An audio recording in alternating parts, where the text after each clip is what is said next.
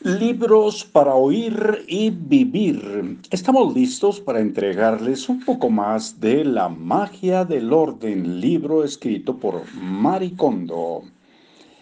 No puedo deshacerme de las cosas ni puedo volver a ponerlas en su sitio.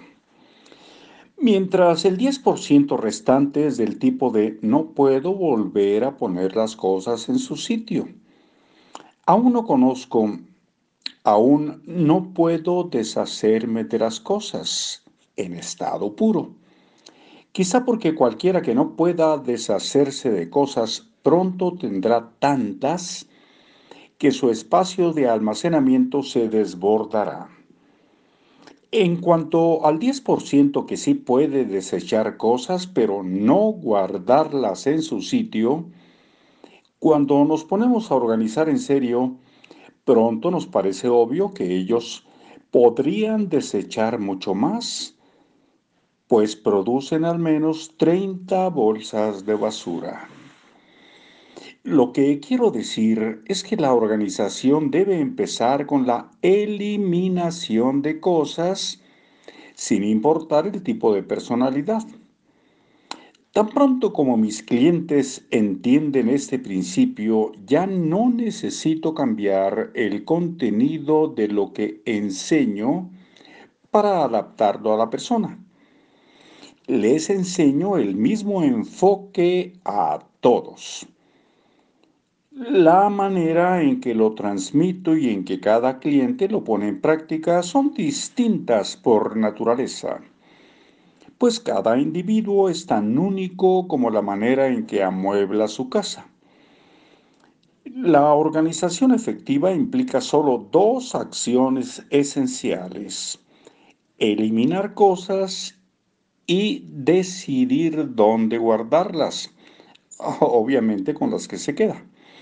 De estas dos, la eliminación va primero.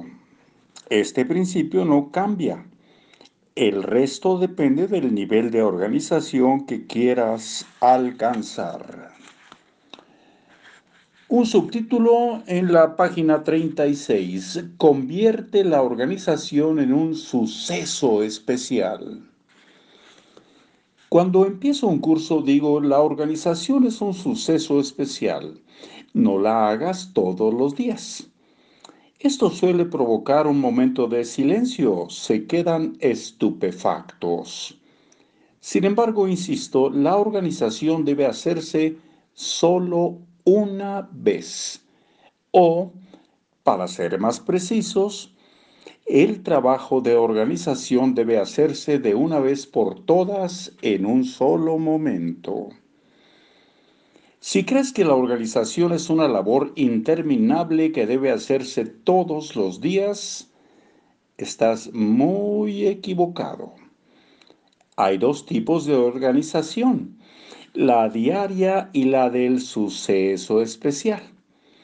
La organización diaria que consiste en usar algo y volver a ponerlo en su lugar siempre será parte de nuestra vida en tanto necesitemos usar ropa, libros, materiales de escritura, etc. Pero el propósito de este libro es inspirarte para que te ocupes del suceso especial de poner tu casa en orden lo antes posible. Al realizar esta tarea única e irrepetible, alcanzarás el estilo de vida al que aspiras y podrás gozar del espacio limpio y ordenado de tu elección. Puedes ponerte la mano en el corazón y jurar que te sientes feliz, aunque estés rodeado de tantas cosas que ni siquiera recuerdas que hay ahí.